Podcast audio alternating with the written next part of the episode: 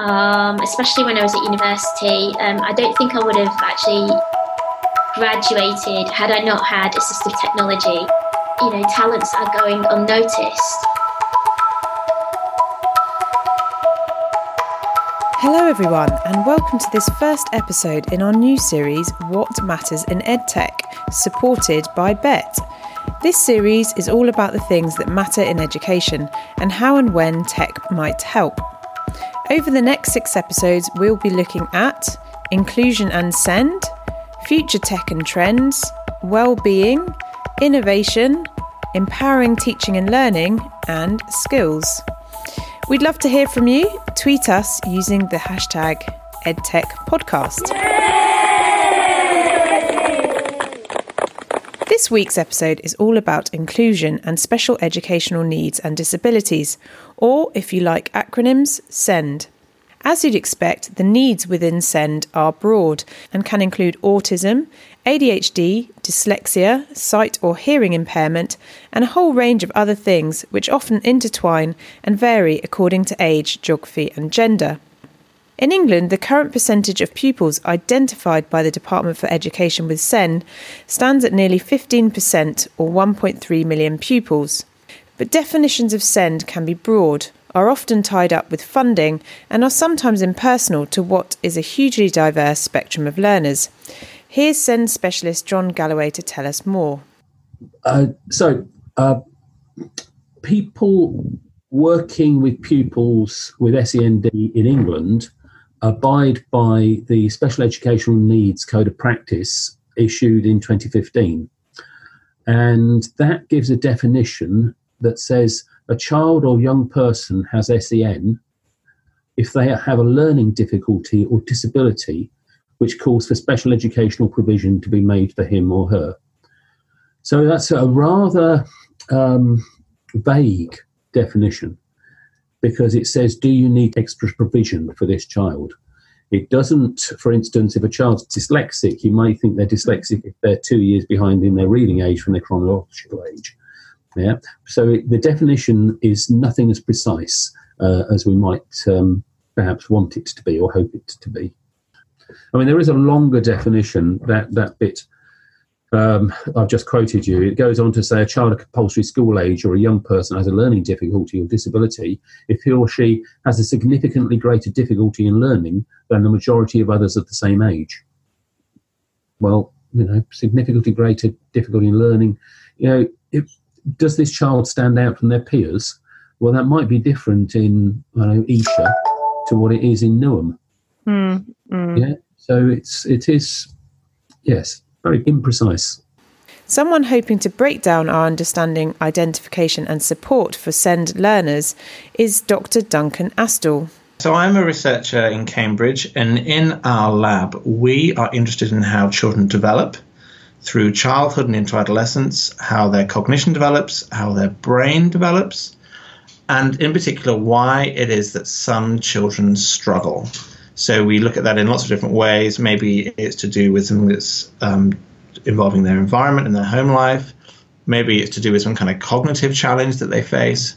Um, and so we try and gather data on the different routes to being a struggling learner. Um, and we try and combine um, kind of things like neuroimaging, so imaging the brain in children, um, assessment of different types of cognitive skills, with different ways of analyzing data using things like machine learning. What's kind of quite well acknowledged, I think, in practice mm. is that if you had two children who had the same label in terms of special educational needs, for example, two children had ADHD, it may well be the case that those two children actually don't have that much in common mm. in terms of the specific profile of challenges that they face. Whereas you might get two children who have different diagnoses or different labels who have a lot more in common in some senses, and loads of children who have no diagnosis whatsoever who have very similar challenges. Um, and so we wanted to see whether we could find an alternative way of identifying different profiles that exist within a large cohort of children who are identified as being struggling learners.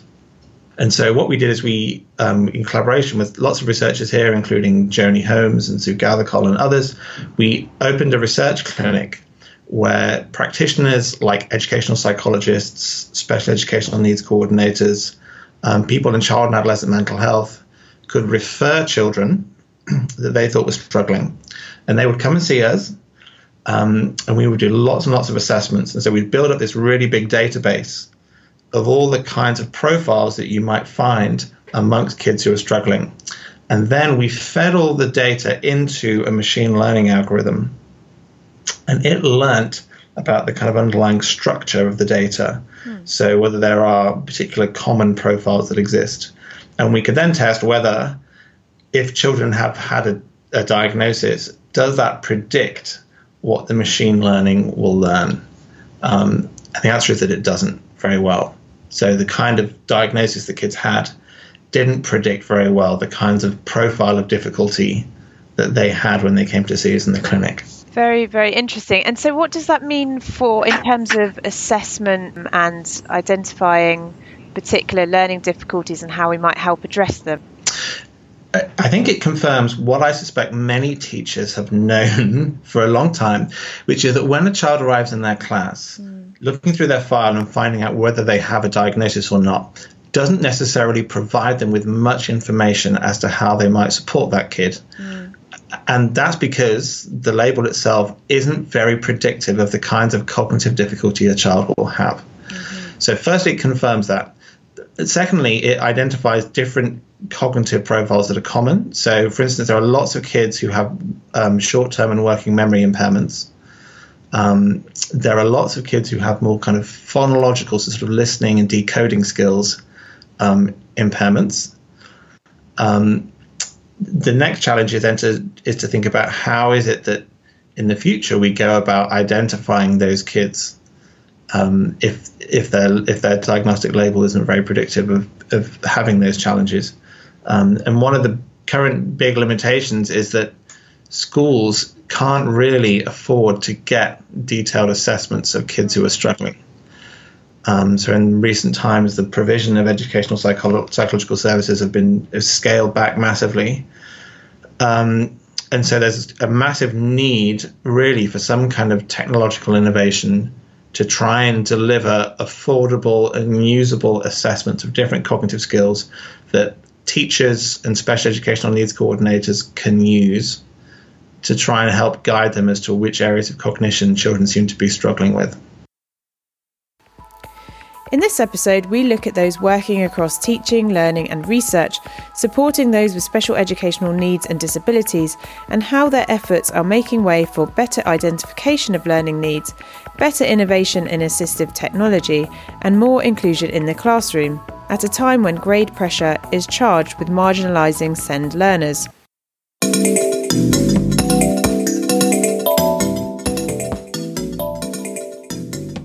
I think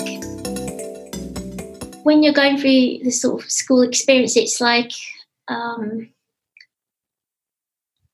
it's pretty challenging when uh, people don't understand the you know hidden cognitive conditions such as autism, dyslexia, ADHD, that kind of thing, and uh, um, unfortunately, uh, it's it's still happening where it's a kind of every cat fits all. The education mm. system is is still flawed. I mean, you have pockets of amazing edu- you know schools where they um, are, are, supportive you know and you have like SEND staff but at the same time a lot of a lot of potential um, isn't being uh, tapped into unfortunately because all, all, they want to do is is um, meet the legal obligations of trying to get young people to to just pass whereas their true potential and, and uh, the fact that creativity isn't being nurtured in the education system, I think that's quite a tragedy. Because mm. had I had that support, I mean, I'm, I'm working as a designer now, but I think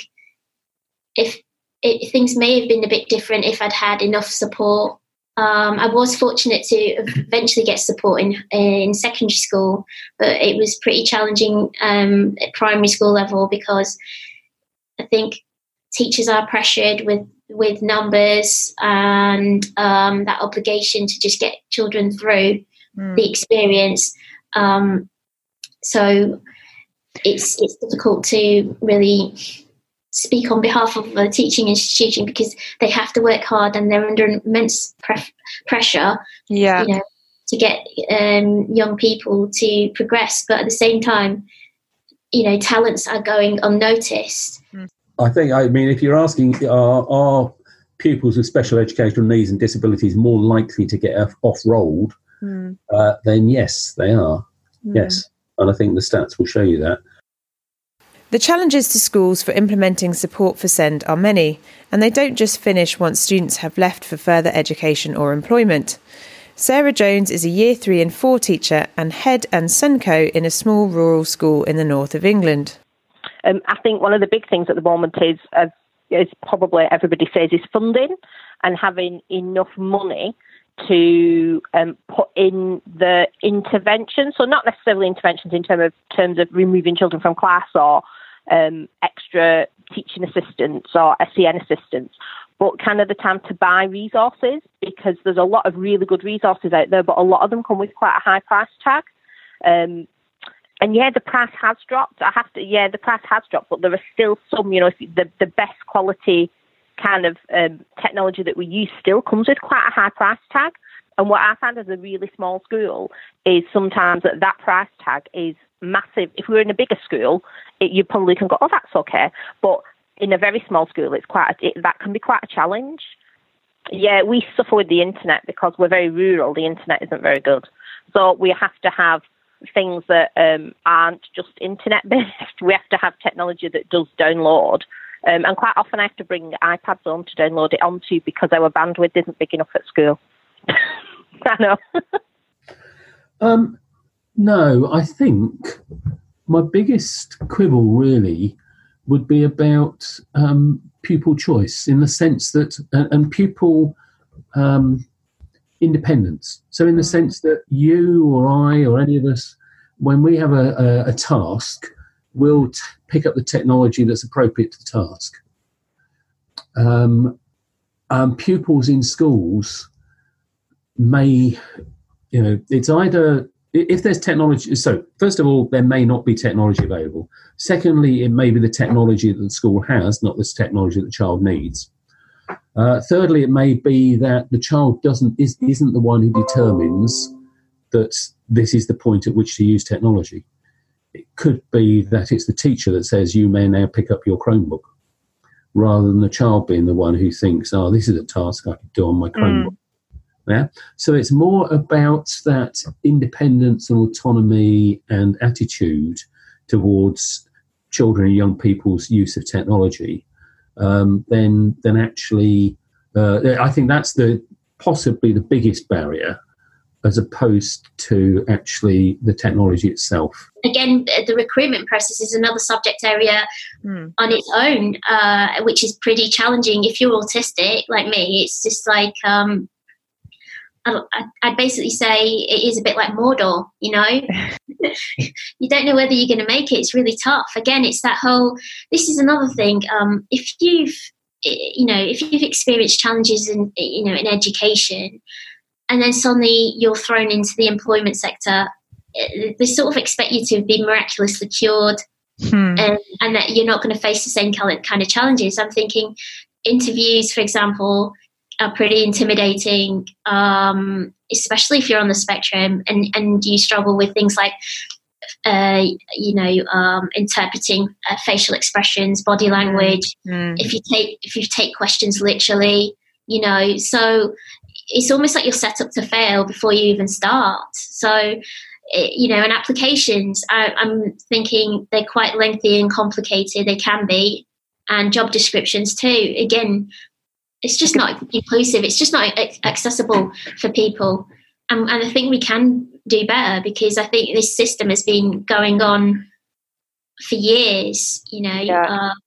Uh, um, I think it is really important that, that with our SEN children, we are helping them to become as independent as possible because for most of our children, their need is something that they're going to have to live with um, for the rest of their lives. So anything that we can put in place to support them to be more independent and to develop tools that they can use throughout their life, I think is, is a real priority for us. Um, there seems to be a challenge about appreciating what the technology can do and taking it out of our own personal settings and putting it into the classroom setting. Um, another is the, the preconception, particularly in the UK, I don't know what it's like elsewhere, with things like spelling, punctuation, and grammar. And the idea that uh, you have to be proficient in those things in order to be well educated. Uh, and so, somebody who is creating a text, um, if they were using it on a device, uh, may not be allowed to use things like spelling and grammar checkers, as we as adults um, would be allowed to or would expect to in our everyday lives. Uh, and what we want from learning is for children and, and, young people to be able to show us what they know, show us what they've learned, to use the skills that they've picked up. Um, so, you know, actually, that sort of insistence can get in the way of them doing that. And instead of actually exploiting the tools that we have uh, at our uh, disposal, uh, we find that um, they they kind of the barriers that they should be able to overcome remain. We're having to think about the spelling and the grammar and getting marked down for the spelling and the grammar instead of simply being able to demonstrate through the device, through the screen, what it is they're able to do. And in part, that's, uh, you know, we can also, it means we can move away from literature. I mean, this podcast is a very good example of that. Mm.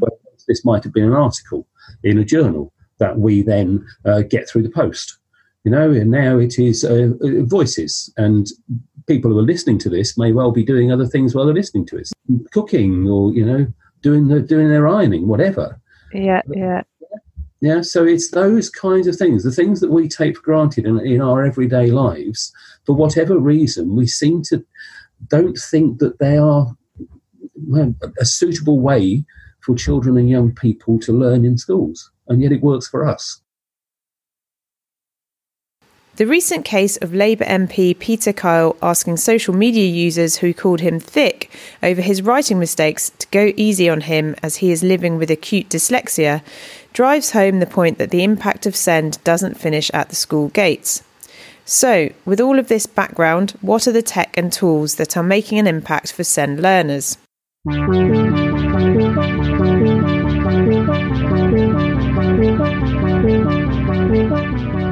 I'm delighted to be on the line with Helen Caldwell, who is a senior lecturer in education at the University of Northampton and also the author of the book Technology for SEND in Primary Schools A Guide for Best Practice. So, welcome, Helen. Thank you. I used to work in special needs. I was a special needs teacher in school, um, specialising in um, technology and it was ICT then, not computing. So for many years, I taught computing.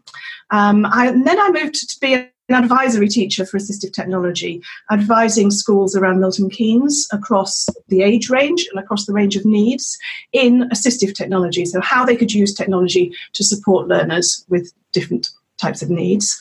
Um, yeah, and cu- currently I teach computing, kind of mainstream computing. I teach um, teachers who are in practice, so CPD for teachers in computing, but also assistive technology. So I do I teach a module in assistive technology for students who are learning um, to, to gain a degree in special educational needs and inclusion. Some things are very simple, things like um, I don't know, talking tins, talking word processors, apps that recognize things that help you manage everyday tasks and help do, do quite straightforward things. And at the other end, there are some really exciting emergent technologies, you know, are, de- are, are developing.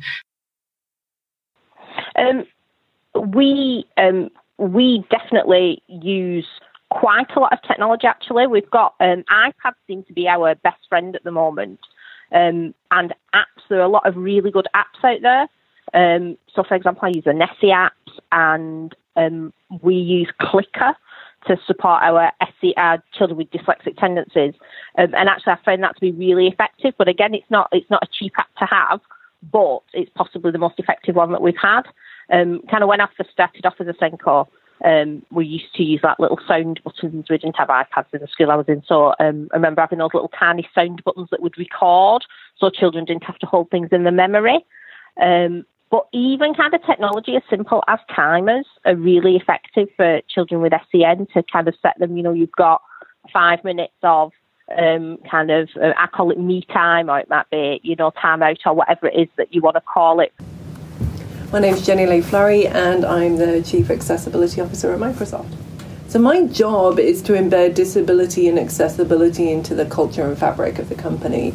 So, making sure that we essentially live and breathe inclusivity of the 1 billion plus people with disabilities around the world into our products, our services, uh, everything we do. I think the one grounding thing we have to recognize is that technology has become a core component of the education system. Uh, and in every classroom, my kids included, technology is a big part. And then you look at disability and you look at that um, from the diversity of it. You've got a billion plus people, most of it you cannot see, uh, it's invisible or non apparent. Um, and it can happen at any time. And I think that's influenced a lot of the technology and the trends.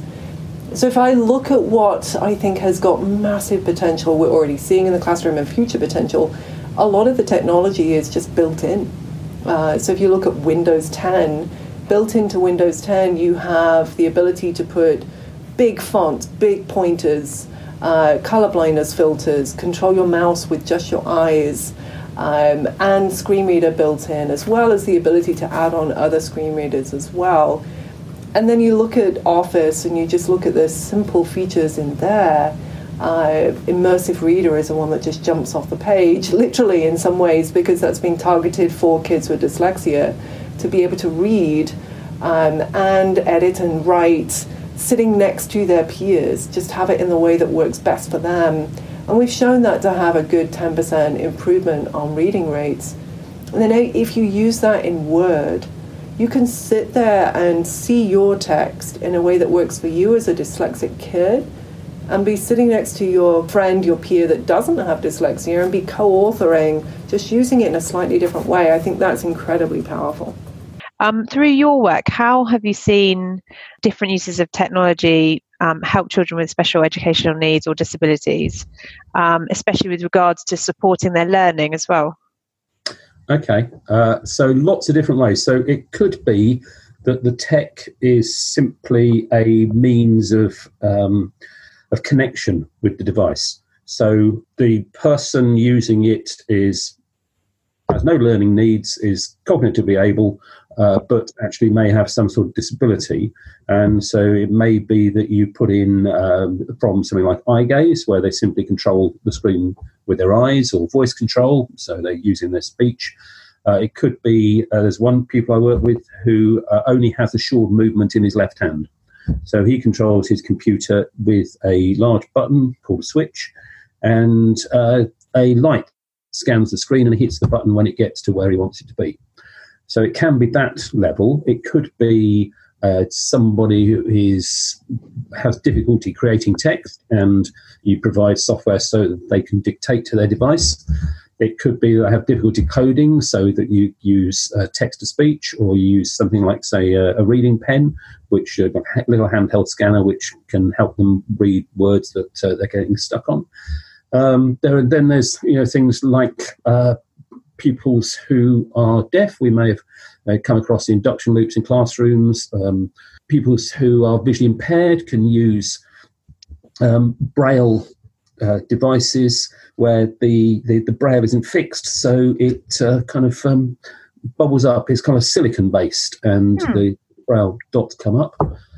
Uh, and then there's the obvious things like uh, presenting things other than through text, so providing video or um, animations and so on to make the learning more immediately accessible. Obviously, the, the one where the device provides the voice. So people who don't have a voice, Stephen Hawking is probably the most famous um, mm. example of that.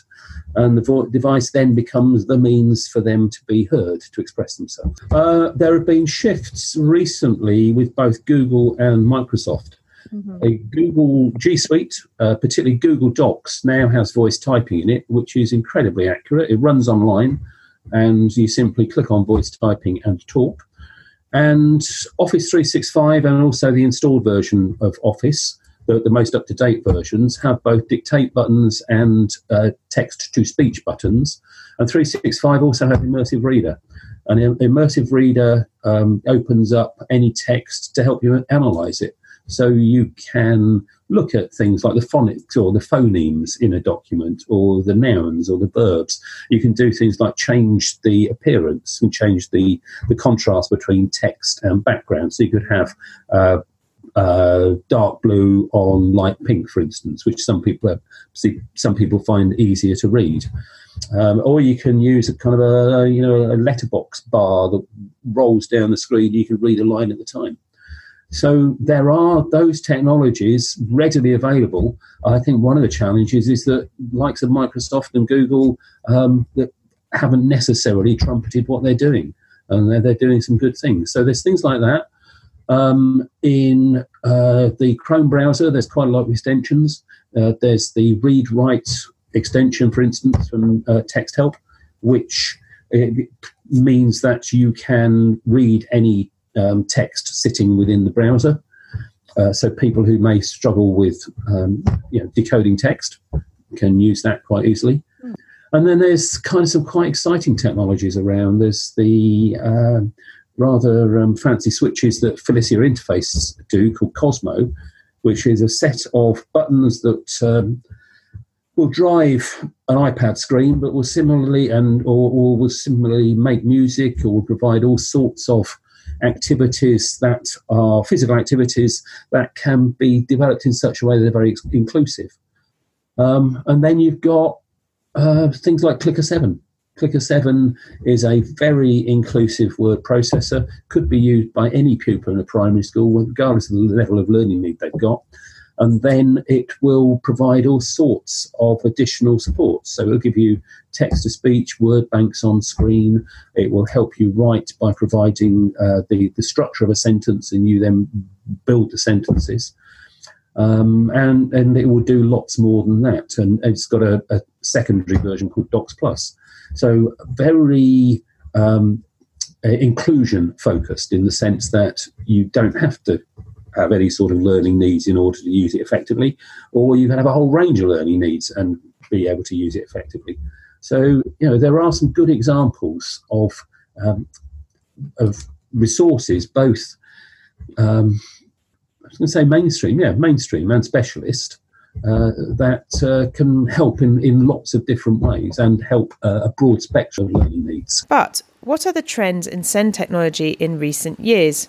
The first is a trend towards the specialist becoming mainstream, and with it, a move towards a lower cost and better access to the curriculum um, so one key message is that some some things um, are useful for everybody. Um, so some, some things that that used to be perhaps specialist are now becoming mainstream. So there are things like um, voice recognition, um, things like um, using word prediction, using visuals to support spelling, um, using sound, using sound to support reading and writing. That's, that's, that's quite a, you used to be quite a specialist, but now it's becoming quite mainstream. Hmm. Will be helpful for everybody, um, not just for children with challenges.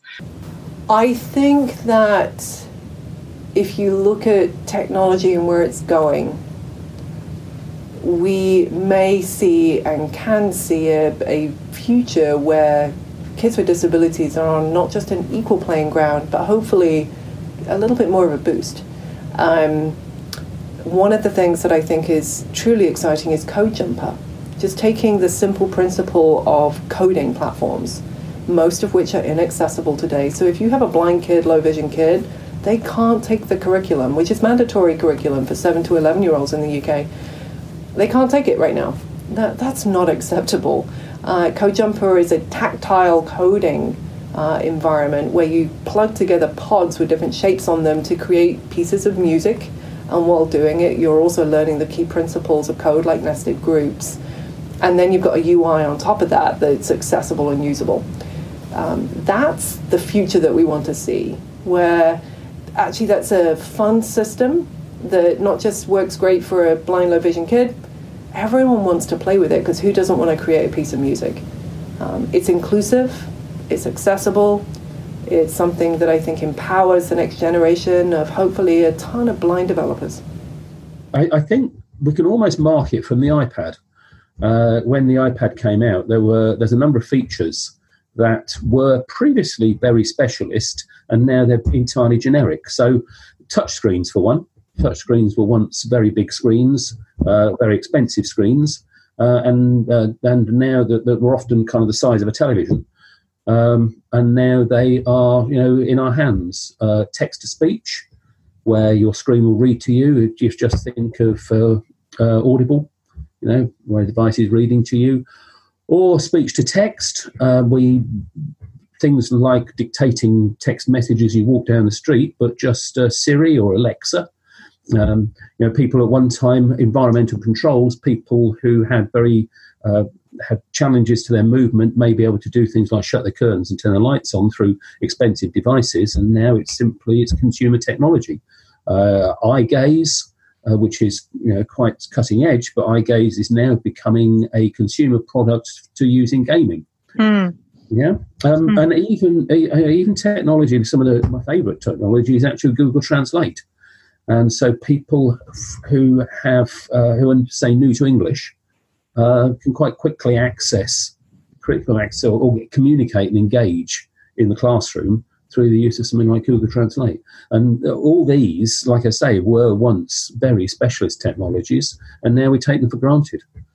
And I'm I'm supposing that as a result of them becoming more uh, readily available, the cost is coming down as well. Yeah, absolutely. Yeah, absolutely. I mean, I, I, I, not so many years ago, three, four years ago, uh, eye gaze was a de- dedicated device which would cost ten thousand pounds. Uh, an eye gaze bar from Amazon is about two hundred pounds now.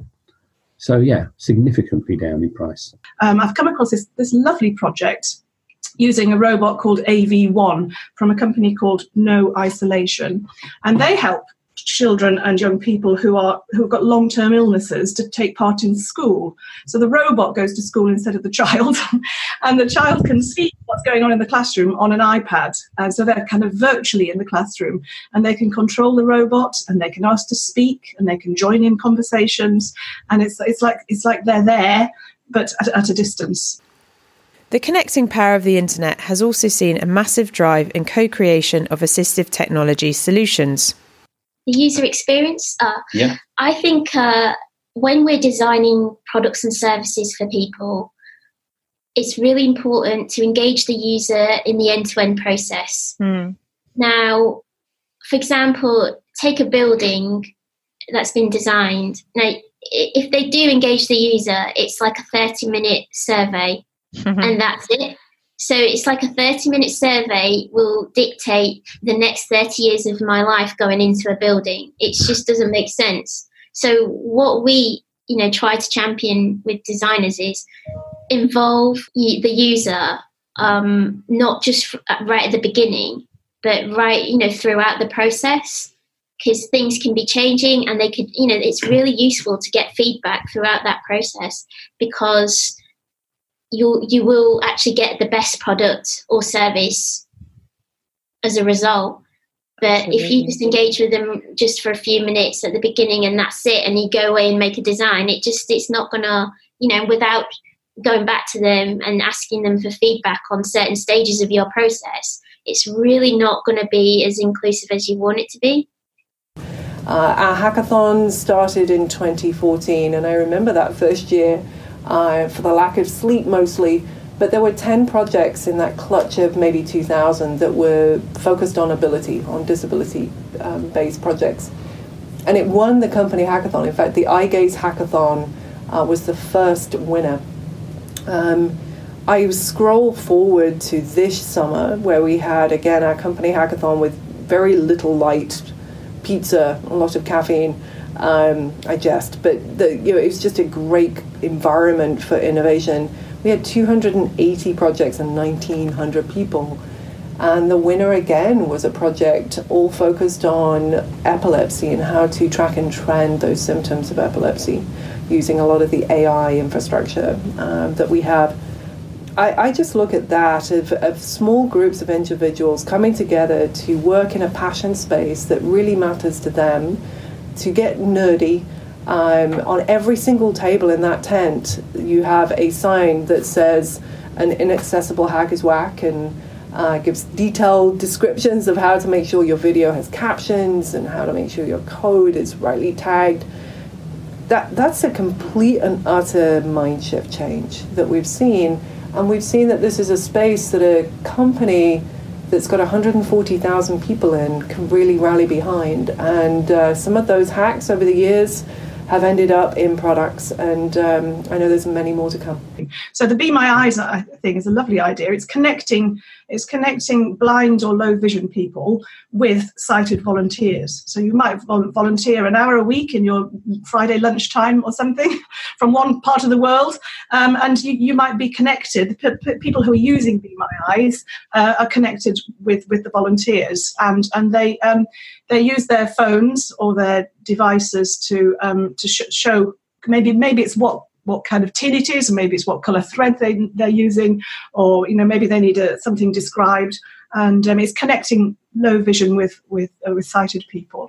Um, that's a that's a kind of kind of crowdsourcing thing, I suppose. That, that's nice. Yeah. With this has come a drive towards SEND learners being independent and the creators to their own solutions. Um, the other the other thing that I've noticed recently is that there's a lot more um, connecting people connecting people who are kind of makers with disabled people who need personalized solutions. So to make custom custom solutions for people. Um, that's a lovely idea. And there's a charity called Remap who does just that. They bring together people who've got skills in making things and people who need customized solutions. Could be all, all kinds of things. Um, i think that's an up and coming thing as well. That's fantastic. That reminds me of a um, a kind of uh, organization that I came across recently called um, Cybathlon. Um, and it's it's kind of like a competition where they get um, all sorts of different engineers um, to work with um, people with a range of kind of disabilities or perhaps um, obstacles to um, some of the things they want to do in life, and then they they form teams and compete against other teams yeah, to kind yeah. of um, crack certain challenges. But mm. I just think it's brilliant because it's also this idea of actually developing for a specific problem rather than problems that perhaps aren't always there. Yes, and and and it, it it's true actually that there is there aren't really any kind of one fixed solutions. It's it's always a question of tuning person and their range of needs. It's, no, it's never so simple as saying, you've got dyslexia, here's an app. it's, mm-hmm. it's never as simple as that. It's always individualized solutions. And the best, the best tools, I think, are the ones that you can customize. So you can try this, you can try that, you can have this on, you can have this off, you can have this voice at this speed, um, or indeed you can have your own content. So apps and tools where you can put your own content into them. Um, those are the ones that are really valuable. However, broad knowledge on assistive technology and how to assess what is having an impact is still limited. Um, being having the time as well to evaluate the best resources to support children is quite a challenge as well. Um, so I'm kind of always seeking advice from other people, from agencies or research online as to what um, what are the best resources to support. So, children, for example, we've got quite a high number of children who present with dyslexic tendencies. Um, so, finding the best resources to support them as well. Well, I think unfortunately, it's still there's still um, there's still a lack of knowledge generally amongst parents and teachers about what kinds of assistive technologies there are out there. Mm. Um, it's it's not something that regularly taught. Um, I know I, am running a course right now, but I don't know very many courses like that. Um, and so, um, yeah, a lot of teachers don't don't really um, know what's out there. Um, what we would do is think, try and get people to think about what an inclusive classroom really does look like. There are, however, some guiding methodologies for educators interested in inclusivity. Um, cognitive accessibility is is something really new to that agenda, um, and it's just thinking about you know technology enables us to use different styles of communication. Um, you know, be that predicated around visuals or language or words, uh, you know, kind of printed text. Um, it's it's thinking about how you can uh, or, or, making sure that that whatever products that you have can you know work with other um, other accessible brands or, or other accessibility products that people might use so that yeah. you've got that compatibility I think Immersive Reader is one great example of inclusive design, which is where you design for a person with a disability. You design through the lens of disability, including a person with a disability in the process, at least one, um, hopefully many, and you get their perspectives, you tweak it, and you make the UI and the interface just work beautifully for them. And you create an environment, and with Immersive Reader, you've created a system that empowers a person who's dyslexic, but also empowers somebody who just wants to read a dense document. Um, that's the principle of it, is that if you design with constraints, you actually design for the many. There's this thing called Universal Design for Learning, which is an American framework from the it's from the Center for Applied Special Technology, CAST, the CAST Center. And the Universal Design for Learning has three principles it has the it's the idea that learners benefit from different ways of representation so different ways of things different different types of access into a topic different forms of expression so being able to show their understanding in different ways and multiple means of engagement is the third one so lots of different ways in if you like ways of, of motivating them. And that, that sits very well with technology actually. If you think that you know, an inclusive classroom information might be presented in different ways, content might be presented in different ways, and learners might show what they know in different ways. Um, one thing that teachers often ask me is so what you know so let's say we identify that kids do have a working memory impairment. What can i do to help? And there are actually some really nice resources on that. And so there's a, a really great free handbook um, for teachers um, to advise them on how to do simple things like reducing working memory load in class that has been shown to be effective in supporting kids who have poor working memory. So those sorts of practical um, workbooks are quite rare, mm. but where they do come up, they're super duper useful. Um, so there's a really nice one on like a practitioner's guide to working memory problems, and I found that really helpful to give out to teachers. So, with so much readily available now, what future tech are guests getting excited about which will have a further positive impact on SEND? Yeah, the if you look at the hackathons in 2014, the winner was the eye gaze wheelchair, which has actually uh, ended up in eye control in Windows 10, uh, a core feature in the operating system. In 2015, we had the Learning Tools hack team, and that ended up with Immersive Reader and Learning Tools which is now just embedded into our browser, into Word, free tools that are used by over 16 million people a month. Um, we've also seen other projects come through, probably the most infamous being the Xbox Adaptive Controller.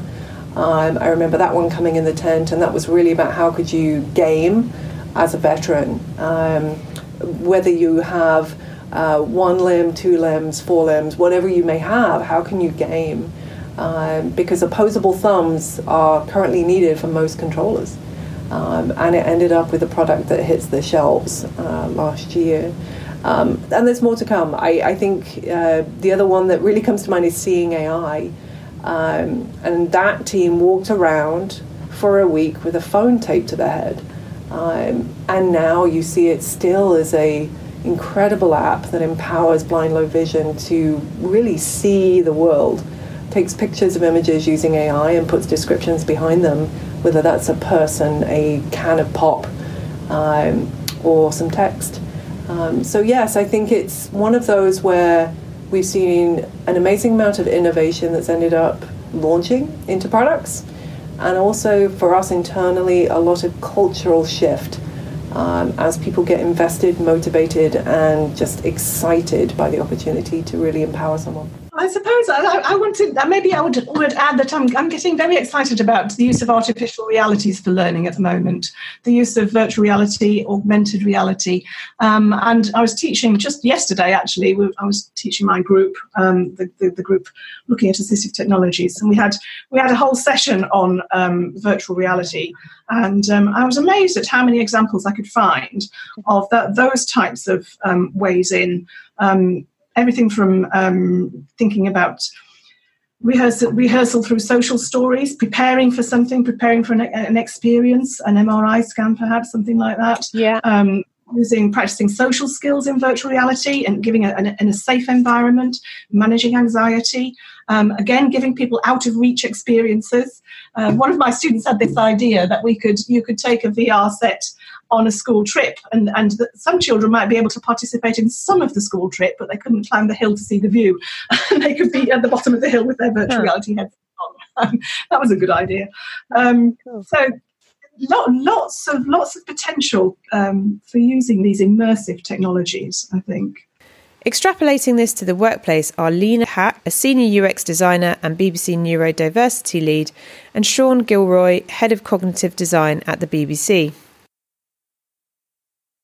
Uh, so my name's Leena, and um, I work as a senior user experience designer uh, for BBC UX and D, uh, our UX and user experience and design department. Yeah.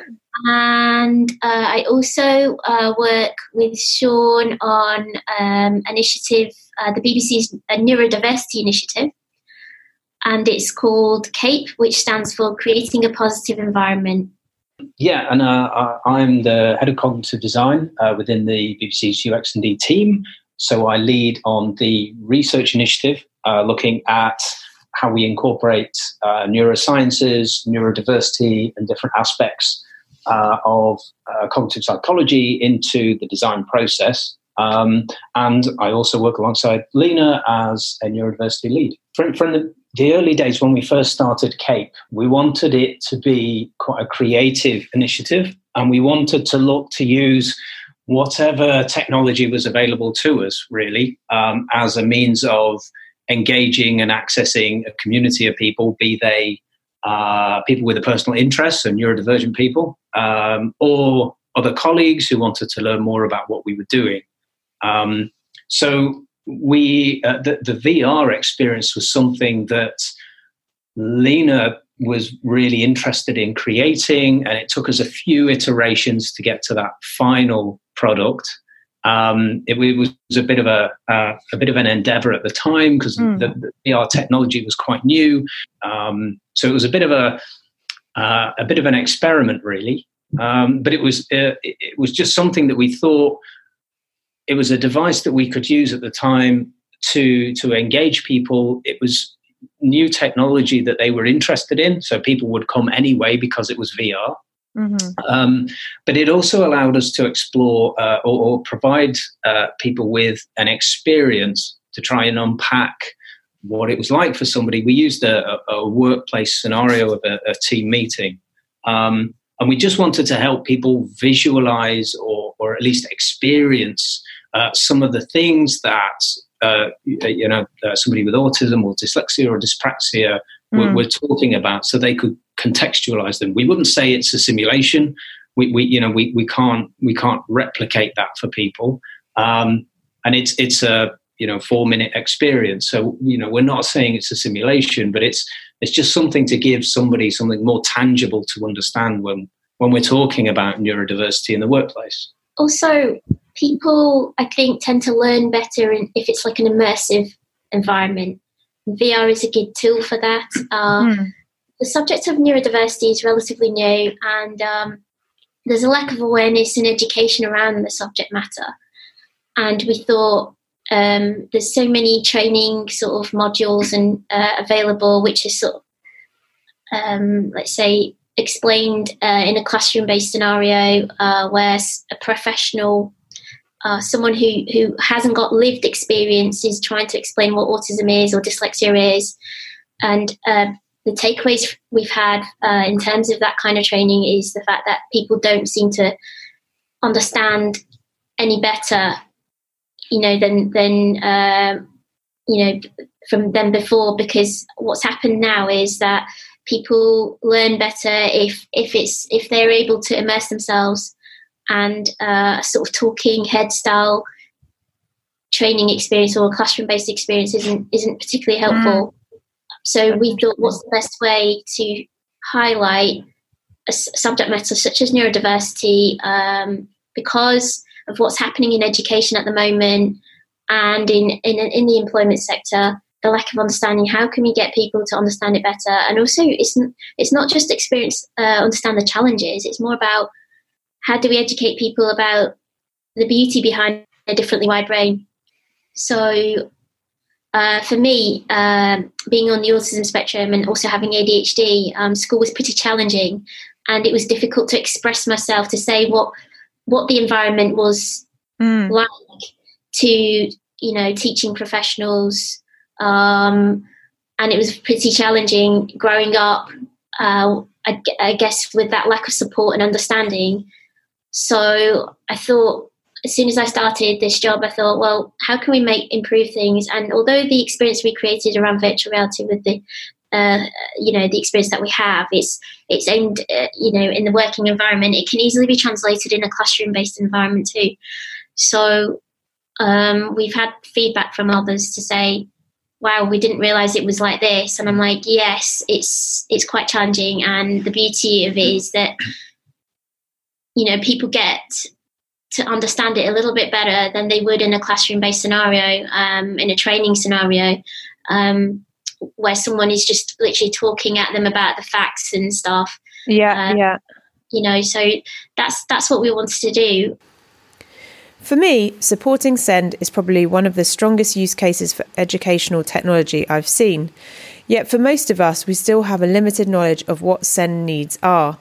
Better knowledge sharing can help, and the opportunities are massive to enrich our worlds with what talent is out there, not just at school, but in the workplace and in our homes. I can't wait to see what is co created next. Some final thoughts from our guests to end. Yeah, I think I think the people that I go to most are other SENCos. So in Berwick, we actually have a really close network of um, SENCos, and we meet kind of half termly. And I find that one of the best sources of support because you know we talk about things that we're using. Um, we talk about the technology that we're using. We we say, oh yeah, this is working really well for us, and then you, you've kind of got a bit of a it's it's been tried and tested, and you feel a bit more confident about going away and investing some time and money into it. Um, the other people I go to as well are our support from our outside agencies, like our um, literacy support team and our educational psychologists and our ASD support. Um, and I find that they really do have the they have the knowledge and they kind of come back as well with, well, this school, you know, I've been to a school and they're using this effectively. And it's definitely about the people who are using it um, yeah, it, it's getting that, you know, finding out who's using it and getting that first hand information, really.